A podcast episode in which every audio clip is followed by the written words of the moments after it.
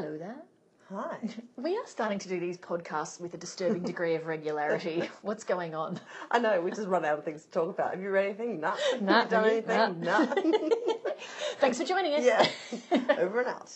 Although today we are um, counterintuitively, um, and I- in my case a bit defiantly, uh, recording a podcast instead of doing anything related to the Melbourne Cup.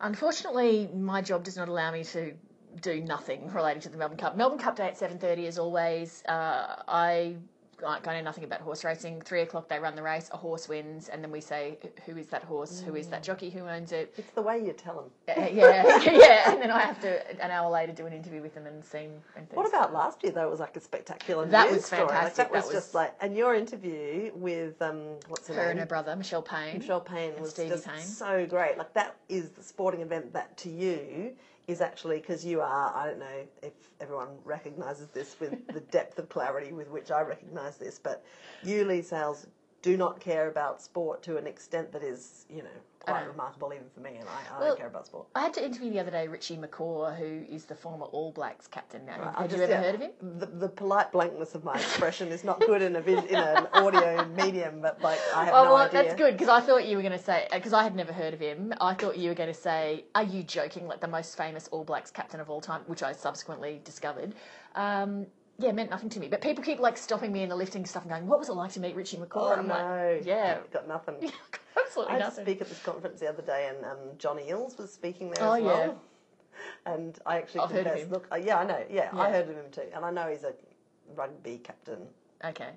But then when I googled, I went, oh, quite impressive, really, aren't you? He's See, how do very, very good at rugby. When you run into these random sports people of whom you never heard, have heard but are very famous, I mean, what do you do for the small talk? I said to them when I was doing Richie McCaw, bring him in when the cameras have started rolling because I have got no small talk for this guy. I've got nothing to talk about. At the end, I made small talk about American politics because that's all I've oh, got. Oh, you nerd. he seemed interested in it though. Now, speaking about American politics, I, I just I have to quickly just gather your thoughts on this particular issue. I just Hillary Clinton continues to be haunted by an appendage that she does not personally By uh, possess. Like I mean, lady's never had a willy in her whole life, as far as I know, anatomically, and yet it's just like the with sexual ten faces. peccadillos of men in her life just seem to just keep assailing her politically. Like you'd just be rolling your eyes, wouldn't you? Like Yeah, there's been more sort of um, sexual peccadilloes in this campaign than almost any I can remember because there's Trump's sexual harassment, there's Clinton's track record, and that Bill Clinton's, I mean, and there's now, our, your, does your name Carlos Danger mean I anything to you? Our old mate Anthony Danger. Weiner's back. The name's Danger, Carlos Danger. So the story is that um, the FBI, like quite controversially, has reopened its investigation into Hillary Clinton's emails because while they were snuffling through the iPhone of Anthony Weiner on an uh, unrelated uh, indiscretion, um, they found some, you know, emails that had been shared, you know, with uh, his wife and possibly him. His wife being Huma Abed, Abedin, Abedin, Abedin, yeah. um, who's um, Hillary Clinton's, you know, really, really close and senior advisor, who has now, of course, sensibly dumped Anthony Weiner. Oh. Not a moment too soon. And you know, so the reason that this is because if you find this story is mystifying as ninety nine point nine percent of the rest of the planet, um, let me try to break it down a bit. The reason that this matters is because mishandling classified information is a potentially criminal offence, and so Hillary Clinton had a private email server that she was using when she was Secretary of State, um, and so they're trying to ascertain well, did classified information go through that in and into places we don't know about? The FBI thought they'd found all the emails. These ones that they've now shown up on Weiner's computer was a laptop that he shared with Huma. Uh, no one knows what's in them. It, we just know that they potentially came from the Clinton server, so that's why it's maybe important because it goes. What it goes to the heart of is this issue that with Hillary Clinton, because her probably primary issue in the eyes of the public is can she be trusted? Um, it's like, oh, another, we thought we knew everything about the Clintons and her emails, and now another stone has been unturned and there's more to find out. But, you know, interestingly with Huma, because, you know, we've discussed this at length um, previously, see previous podcast episodes, people. Um, you know, two thoughts. One is, wouldn't it be incredible if she now is not able to even, after all these years of loyal service to Hillary Clinton, is not able to even work in the White House because of her feckless, idiotic husband, ex husband? That would be, you'd have to think, a pretty strong chance, right? Yep. I would say, yeah, because If she's carrying around state, you know, department emails that she's not supposed to have or Yeah. whatever, then I know, using them on someone's. So someone clearly has had access. To, I mean, I guess we're going to have to see now what is in the emails. Because if it's all just stuff like, hey, pop around for a cup of coffee, it's fine. But if it's like, here's the document I'm going to be showing the head of state of Egypt tomorrow, then they're going to be in a world of trouble. Right. Um, but so, what do you think of that? Sorry, you, you said one. and Yeah, the second thing was two. Yeah. um, that I was going to say was um, I was talking to somebody yesterday about why has the Clintons have a bit of a track record of they're quite loyal to people that are in trouble until they're not loyal to them anymore, and then they mm. cut them so off. So you're either in or you're out, Yeah. right? Like there's no Yep. half. Yep, exactly. And so I think it's pretty amazing actually that Huma has remained in the tent with all of the Weiner stuff that's happened, particularly for me.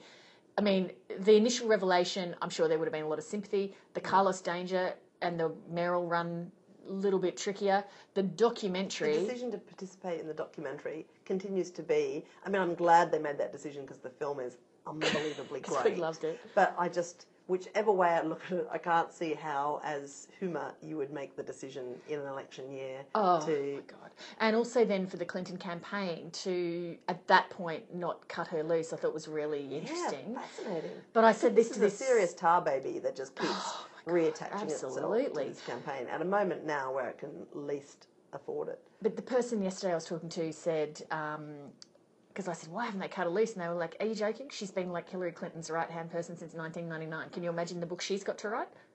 Yeah, right. So, anyway, it's very, very interesting. But yeah, I, look, nothing can really, frankly, make my heart gladder than Anthony Weiner's reappearance back I on the public stage. yeah. So, but one last question on this. Um, the director of the FBI, Mm-hmm. just faced with a terrible decision, right? So either he, um, you know, discloses the material and says, look, you know, there is additional material on this laptop from Carlos Danger, I've got to investigate it, got to open, reopen the um, investigation. Keep in mind that this FBI director is a Republican appointee Mm. who's been slammed by the Republicans for sort of pretty much absolving Hillary Clinton Mm. over this um, State Department emails private server issue. So he's kind of in this weird Netherland where he's um, kind of an enemy of the Republicans. He's slammed by of Donald Trump. At, Oh, no, sorry, he is he's- now. Yeah, no, you're right, that's so right, Trump up has till slammed now, yeah. like tra- Trump's, you know, said, oh, he's in the pocket of Hillary corrupt and, Clinton. he's corrupt. Yeah. All of a sudden, he makes the decision, unilaterally and Yeah. against internal d- advice, to release or to, to to make this sort of slightly um, mysterious declaration to um, members of Congress that he's reopening this investigation, um, which of course sends this massive depth charge into the campaign with like 10 or 11 days to go. So all of a sudden now Donald Trump's all for him, you know, great Yeah. guy. Wow, maybe the system's not as rigged as I thought it was. But see, if he didn't disclose- If he didn't disclose, and this came out, you know, a week after the election, you'd almost have riots. Oh, wouldn't you? completely. So I think, I, I mean, geez, it's a really tough position to be in, but you'd have to think the disclosing is probably the only way to go, really. Even though everyone keeps Yeah, saying it's unprecedented, Yeah. but maybe nothing like this has ever come to light two weeks before an election. So Well, there's that thing in American elections that always has, has actually now been scheduled into election calendars. The October surprise, like something always pops up. You know, and here was us thinking it was Donald Trump groping. I know. See, that will do. You know, you think, well, that's it. Oh no, apparently not. So pretty much, I, I think we can probably safely say to the listeners that once the American election's done, you can go back to expecting a podcast about once every Yeah, six weeks. exactly. hey, I brought you a little treat. I know. Look, um, I do have to mention this. Maybe we can um, take a snap and um, post a picture because Okay. I, feel like a kind of like a little kindy teacher because I've just received a little bunch of sweet peas wrapped in damp paper towel Mm-hmm. and some um, aluminium foil. And they are the most delicious smelling.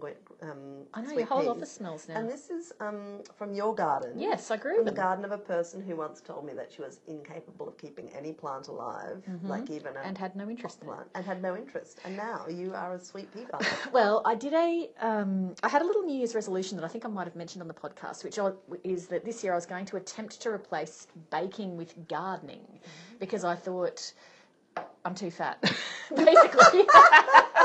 That's what it all comes down to. No, I just thought, and I had thought it through, and I thought maybe it's the same part of your brain because there's a sort of process that you follow, and then there's a nice end result, and all the rest of it. But I fairly swiftly learned that it does not offer the returns that baking does. Because, Okay. oh, sorry, you go.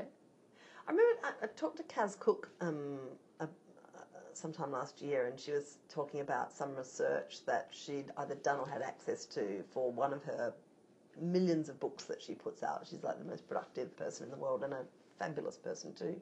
But she um, was talking about some research where um, conducted among women, asking them, you know, what made them happy, or to name a circumstance at which, you know, under which they felt most likely to be happy and relaxed.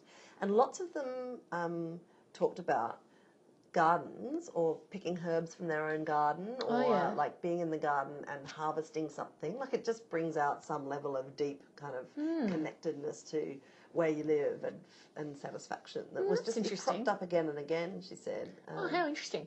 The um, yeah, because I do like picking stuff out of the garden, and I like giving it to people. Like, I wonder say where the gardening is on the and stuff. smugness index because I reckon it'd be right. Oh, up there right too, up yeah, there. right, 'cause I mean- Probably just only after like getting out of bed and exercising at six a.m. Oh, That's So number one. What about that moment that where you once like turned out a bunt cake in front of me and, and it worked out perfectly? We call that the smug bunt That's still moment. one of the greatest moments of my life. Probably b- ahead She's of one of the children's She's actually glowing. Um, no, but the thing is with gardening, I mean, maybe it's just because I don't, mm, I'm not as practiced at it as baking. But firstly, the return is so slow. Like I planted those sweet peas in uh, April, Yeah. and now they're only just flowering, um, and stuff doesn't work out. Like you put stuff in and it just doesn't work out, and so so my anxiety over the sweet peas, like are they going to flower? And like I th- remember, I've been texting you photos from when they're about ten centimeters high. Look at them, they're growing, they're growing. Look at them now, they're thirty centimeters, and then it's just like, are these things ever going to flower? Look, it's all green, but there's no flowers. There's no flowers. What's happening? And then finally, there's flowers. So it's been quite a stressful process, and so yeah. Annoying for me too. All right, well, I'm just going to take my flowers and leave. anyway, but it's, I must say, actually, at this time of year, it's gorgeous because the jasmine that I planted's all flowering. My gardenias are crazy out the front. They're going to be, it's just going to be a sea of white, and the smell's beautiful. Yeah. But um, but then other things like I planted a grapevine because I want to have some shade across the back of my house, and uh, it was Yeah, it sort of are tricky. yeah, it started. Uh, so over winter they just do nothing; they hibernate, and then it started going gangbusters. And I thought awesome, and then just stopped. Bury a liver underneath the roots. Oh no, actually, just do, no, don't actually, because that's passion fruit. Oh, okay. There is a like yeah, passion fruit love iron, and so one of the ways you can. Um, oh, oh, I should have a passion fruit one. I love passion fruit. oh yeah, but you do occasionally have to bury a liver. Um, under the roots because it helps them with the iron, and also um, can lead to trouble if you've got like feral foxes or something. Oh yeah, well I don't think that's an issue in inner city Sydney. The um, my friend Melanie made me some lime and passion fruit curd. Oh, just Yeah, passion fruit curd. That's a that's a go-to area for me. too good. Um, what Right. have you been listening to or watching or Well, reading? Um, I've been I've been listening to a, a kind of a crime podcast Mm-hmm. um, put out by The Age, two reporters at The Age, Richard Baker and Michael Bachelard. oh yeah, it's called both of them. Phoebe's Fall, Mhm. and geez, I you know I, I really like this thing going on now where like newspapers are putting resources into kind of investigative podcasts because Mm-hmm. I think they're so good. Now the Bowraville podcast um, Mm. by Dan Box for the Australian was um, uh, great, I thought, Same. and this one is really. Um, captivating it's mysterious it's stylishly done it's um, really interesting and I did that thing where I was listening to the episodes as they were um, uploaded, and I found myself really looking forward to the next one. So it's the story of um, the death of a young woman called Phoebe Handsjuk. And she was a Melbourne woman, she's 24, and it was the strangest death. Um, she went missing, and then her body was found um, at the bottom of the rubbish chute of this St Kilda Road um, apartment block that she lived in Right. with her uh, boyfriend. And it's circumstances of the death were really unusual. Um, she had a lot of blood. Uh, she had a lot of alcohol, and I think some of that weird sleepwalky sleeping pill Oh, yeah. thing Um, in her blood still at the time. Stilnox. That's Yeah. right. Um, with blood levels like that, she really should have been a member of the Australian swimming team. But um, she, um, no one really worked out how she got into this chute. She went down feet first, and very hard to get yourself into this chute that was kind of quite a way off the ground. Mm. And so, um, and she she died from sort of injuries incurred on her descent, basically, um, and wound up in this utility room at the bottom where she wasn't found for you know a while. She was dead by the time she was found. Just horrible, horrible, strange um, death. And look, the um, uh, the coroner did have an inquest and um, and recorded a sort of death by misadventure finding, but Oh. her family were really, really dissatisfied with this. Mm. And um, what the podcast do- does is it goes into the circumstances of her death, what she was like, what was happening to her at the time, a bit into her relationship, which is really tricky because it's there's no um, allegation made that the um, that the boyfriend, you know, was involved, but there's a lot of questions asked about, you know, the circumstances of their relationship and Right. and um, and about what she was doing, you know, in the in the days surrounding her death. Was she happy?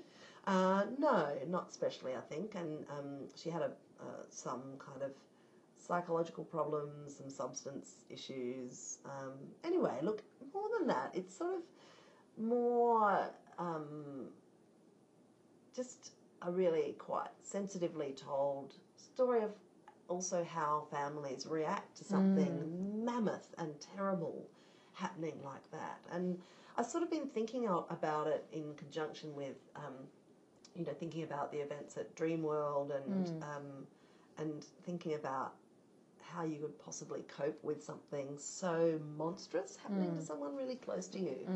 Um, I just read a piece in the New York Times that I thought was really interesting um, along these lines. It was about grief. It was by a comedian called Patton Oswalt, whose wife died suddenly. He, you'd- I, I recognise him from. Um, was it called Six Degrees of Tara? The one, no, United States of Oh, the Tara. United States yeah, sorry. United States of Tara. Toni Collette was in. He was. Um, the guy who was sort of in love with Toni Collette's sister. Right, He-. He's quite. You know him if you see him. I, Okay. I've not can't recall anything else he's been in, but you'd see him pop up in things. Anyway, his wife, um, they had a great relationship, and she was having a sleep in one morning, and he ca- she didn't get up, and he came back in, and she died. And uh, you know, no substances. They could never find what had happened. Some, something just happened, and. Uh, he did this it's a he didn't write the piece it's a profile of him for the new york times and he talks in great detail about the impact that grief has had on his life and the mm. difference between grief and depression. And I thought it was incredibly insightful because I think sometimes when things go terribly wrong for people, there's almost like after a period of time, some pressure to be seen to be getting on with your life mm. and living it, and mm. that when the lasagnas stop turning up. yeah, that's right, and and just um, you know offering a story of inspiration or something because no one wants to really look in hard into the face of grief and loss and what that does to you. And he basically talks about I just every single day I can just barely function. Um, and his brother's there talking about how they're trying to distract him and get him to do stuff, and he just he is absolutely lost. And it was I thought incredibly insightful about uh, grief and and um, worth reading because it was just so raw and honest, um, and it really stuck with me. Just back on the podcast, so that you said the family was unhappy with the death by misadventure finding. Do they think there's foul play involved, or they blame Well, I the think still it's knocks? fair to say or... that they're um, they're they've fallen out with the boyfriend, um, who is from like a, an incredibly influential legal family in Oh, Melbourne. So there's that kind of aspect to it too, and like the the podcast is sort of at pains to retain an open mind. I think about um, about him, and you know, there's never an an allegation Right. made, um, you know, that he's involved, but it's. Um, certainly in the days, like in the, I would say in the 24 hours after her death, there's a, a, a rift that's opened up um, because the family, her family, thinks that his family was too swift to um, just assume that it was a suicide.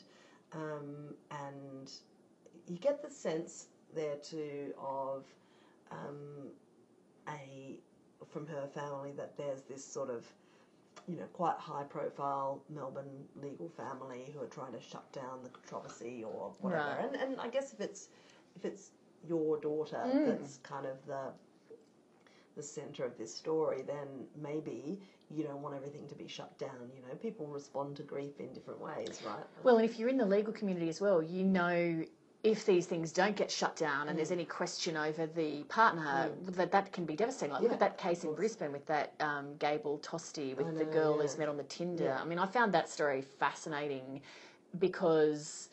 I mean, it's just your worst nightmare, isn't it? That your Yeah. kid or you or whoever hooks up with someone on Tinder and it just goes horrendously wrong. For, for you know, clearly Everybody. she Mm. died. Um, and then he's now, you know, been acquitted of anything. But his profile, his name, his face is so out there. So you can understand how a family that understands the system, if you were in the media or the law or whatever, and you knew how those things play out, of course you would try to be Yeah. shutting it down Yeah. or protecting your loved one. Um, anyway, well, I'll have a listen to that. It sounds good. I've Yeah, been listening. I've been listening to a podcast. Uh, the really opposite end of the spectrum. porno one? it's actually I not. listened to a bit of that. It was hilarious. yeah. It's not dissimilar to that in some ways. Actually, it's called the Berlin just, just for Patient. context, if anyone's listening and didn't listen to the last podcast, if you. Uh, it, Sale is not listening to actual pornographic podcasts. She's listening to My Dad Wrote a Porno, which is quite a funny Funny a podcast. Check it out. Reads out installments of the porno that dad wrote. Okay. this Moving one's on. called The Berlin Patient, and it is a guy had a very the breakup of a, his most serious relationship in life um, in about 2010. And so fast forward to 2016, and he's found on a laptop that he'd discarded at his parents' place some audio files, audio letters that he no. wrote to the woman to try to woo her back. And so he's now reading them, uh, playing them aloud, and dissecting them with his friends and with a therapist. And What? What? What? What? What? it's extremely um it's hard listening because you just feel like oh my god i should not be listening to this it's so personal and it's so excruciating and his friends of course are just like oh my god what is wrong with you this is appalling and it Who is this starts guy? Is a comedian? his he- name's Joel. I can't remember his last name. Joel White, I think his name is. Uh, yeah, he is a comedian. Um, but it's it's actually it's not just done for comedy value. It's done because, as he explains it, and it's true. He said often when you're talking about something like a breakup, you're looking at it in hindsight. But he said mm. this is a time capsule of exactly how I felt in this moment. Just resolving never ever to do that. Like, And he says, it's really interesting because he says, with the benefit of some therapy and the benefit of time, now when he listens back to it, the letters, what strikes him is their utter dishonesty in, on every level. really? Yeah, and so he says, for example, um, there's this bit that he plays, which is just you just sort of laughing in embarrassment as you listen to it. He's going because it's also like this is his normal talking voice, like say I'm talking now, but the letters are done like this, like you know, hi. I hope you're well. I really, I really do. I really, really hope you're well. And then it's like, so he keeps going on about how well he hopes. And then he says in contemporary, in the current send day, these letters? To Yeah, the- yeah. Oh no. he says in the current day, he says, I listen to that and I think that is just an absolute lie because I'm not hoping that you're well and ho- happy because I'm clearly hoping that you're miserable and things aren't working out because I want you to come back to me. So it's quite fascinating actually looking at it from that perspective. And of course, his friends are hilarious. There's a bit where the girlfriend. Um, he, he gives the fri he gives some context to his friends about the breakup before he plays the letters and he says you know we were living in Berlin together she came back to Sydney and she left me for a tattooed barista who lived in Newtown. He had a band. And then one of the friends goes, Oh, God, what was the band called? The Cliches? anyway, so it's both entertaining and strangely insightful as well. So I'm quite enjoying it. And I'm like you are. Please with- tell me you hear from the girlfriend at some point. Like, did she reply to any of these? Look, I presume if they're smart, they'll be saving that for a late Oh, yeah. reveal. They've never named her or anything, Yeah. um, so I don't know if she's going to be making an appearance or not. I, I would like to hear from her, but I mean. Yeah, I'm just I'm worried she's going to say she played them to the tattooed barista and they just laughed themselves sick. I, I certainly hope that didn't. But even like it starts with him saying like the very first opening, it's like, guess who? Oh. I'll give you a hint. I've got a really good dick. A girl told me that once. What? I know, it was just like, and so his friends are just like, oh my god, what what were you even thinking? It was just like, anyway, People it's. just podcast anything, weren't they, these days? I know, I but mean, that- you know, that makes him sound- accepted, obviously. that makes him sound like sort of more of a freak and a loser than he is. But it, it, it, it that was a freakish and loserish thing to say, but it's more like it was just like a sort of pitiful attempt at humour and connection over a clearly an in joke or something that they'd had Right, previously, yeah. and um, that just. Because of course you're listening to it thinking what she would have been thinking because nothing is over is when something's over and then you get you know the letter from the boyfriend pining for you and oh it's just anyway it's uh, Swiftly thrown into a Newtown skip. it's worth yeah, exactly. It's worth um it's worth having a look at. What about reading? Well, look, I um, have been just immersing myself for the last, you know, month or so in Julia Baird's new biography of Victoria. Look, I actually think it would be worth. I mean, I know this is unprecedented for the podcast. I'd love to get her in one time to talk about the experience of writing that book because I've had a few conversations with her. It's so fascinating to me the process of what it's like to attack a new biography of one of the most thoroughly investigated people in history, like Yeah. Queen Victoria, one of the most famous women in history, right? I'm so full of admiration for Julia Baird that she would, you know, asked work. by her publisher, "Oh, you know, do you want to write a do you want to write a new biography of um, Victoria?"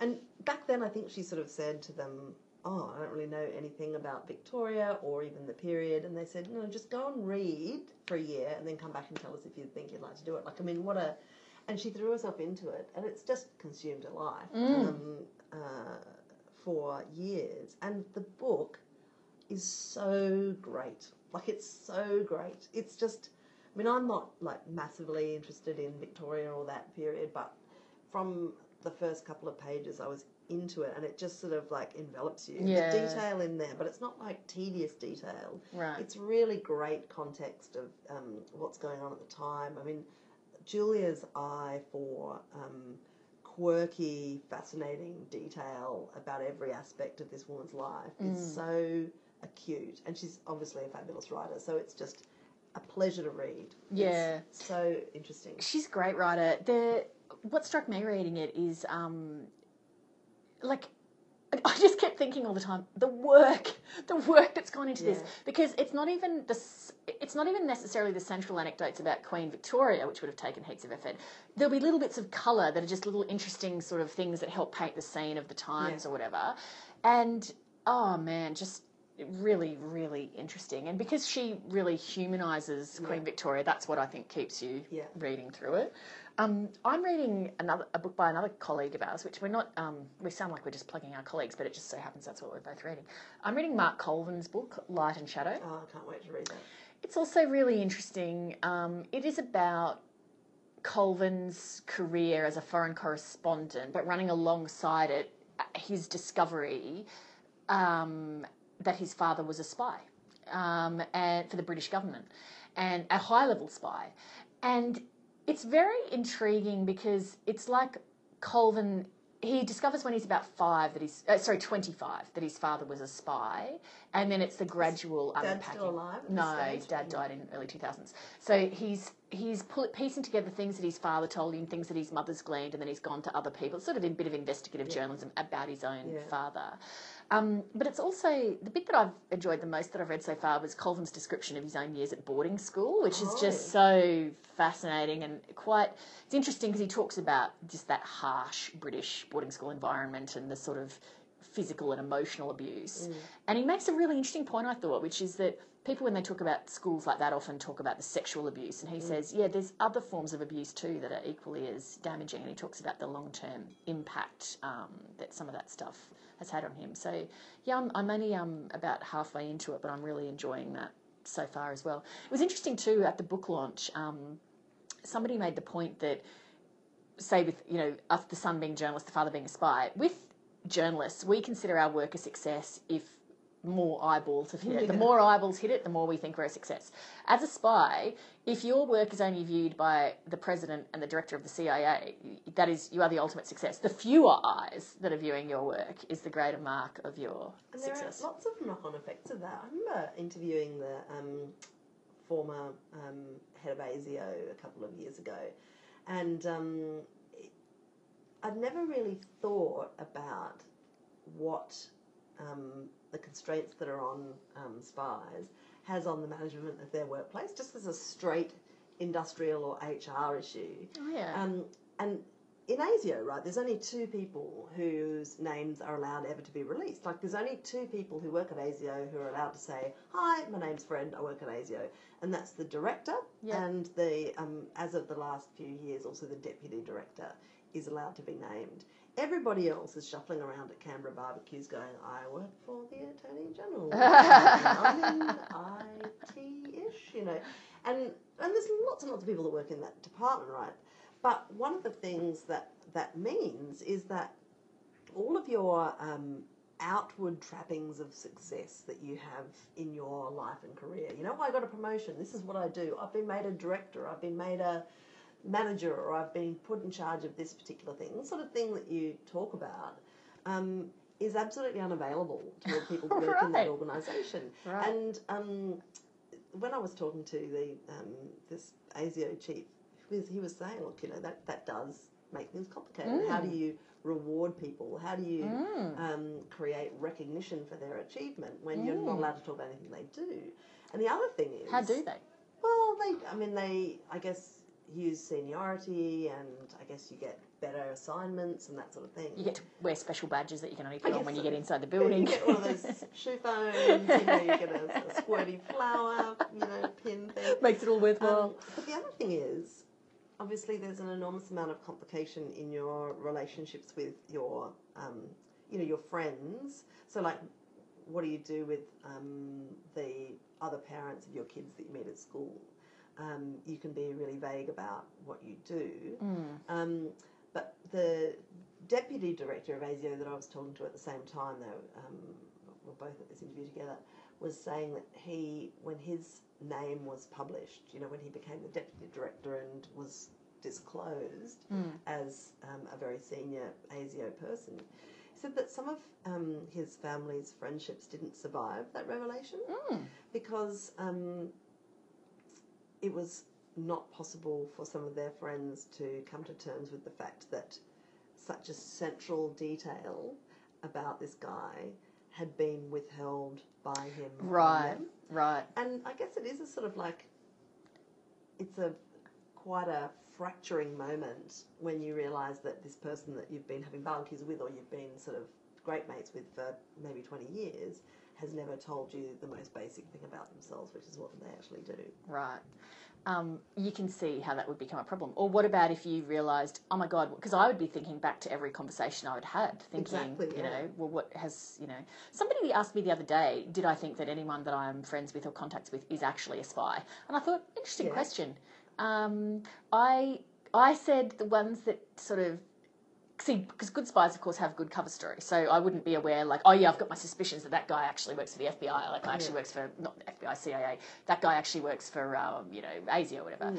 but the ones who sort of make my radar go up are people that have kept in touch with me for a long time seemingly what i would have thought beyond the point of utility You are a monster. Why? What? People would be in the bin if they were a book. sales experience. Now, yeah I'm wondering why haven't they signs? binned me? What, like are the, what are the signs? Just so that I know.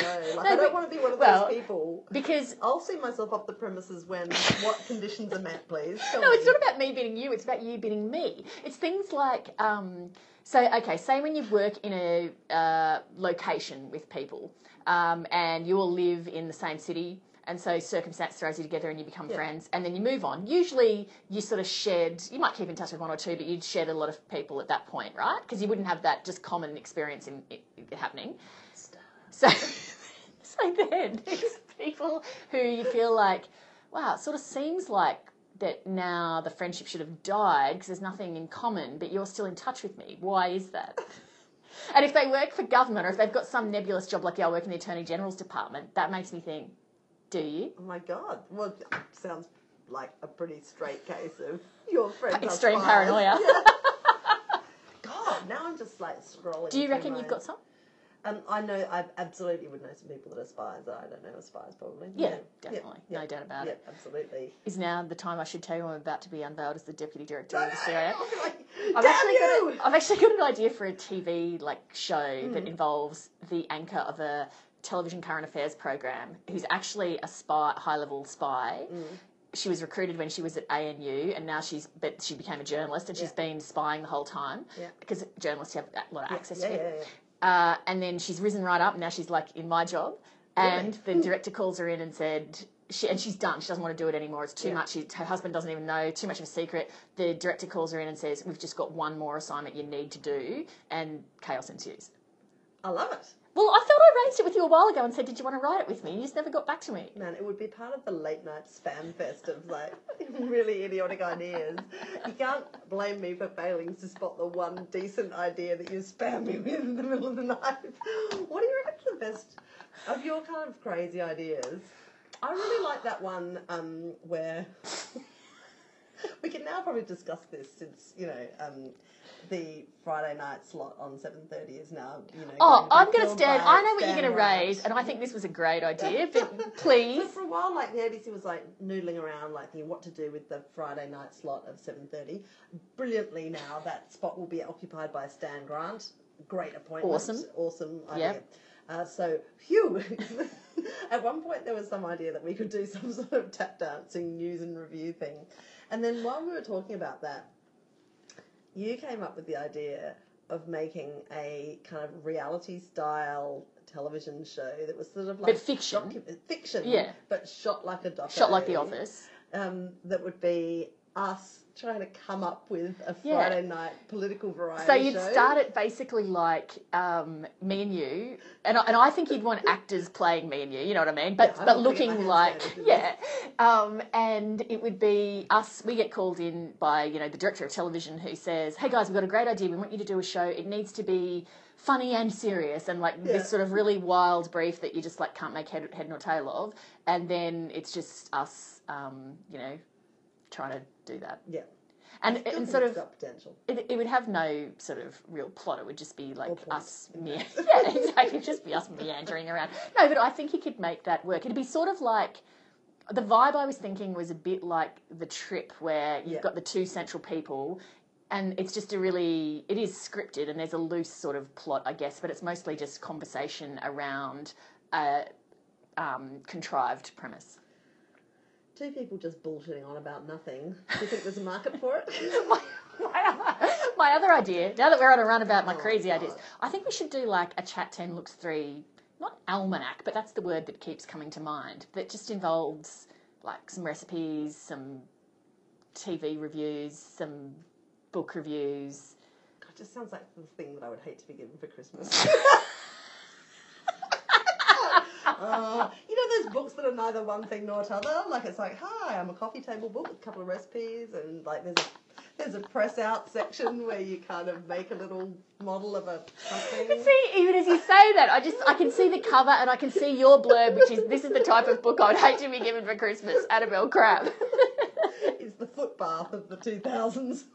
the fondue kit. Hey, stop that! I will not have a word said against Oh fondue. God! Of course, you're a bloody fondue lover, aren't you? Um, all right, now I, I just I don't know what's now. I've got two separate recordings going on here. Yeah, it's it's a pretty. mess. It's a worry. Anyway, Brenda, she'll fix it. Brenda, Brenda.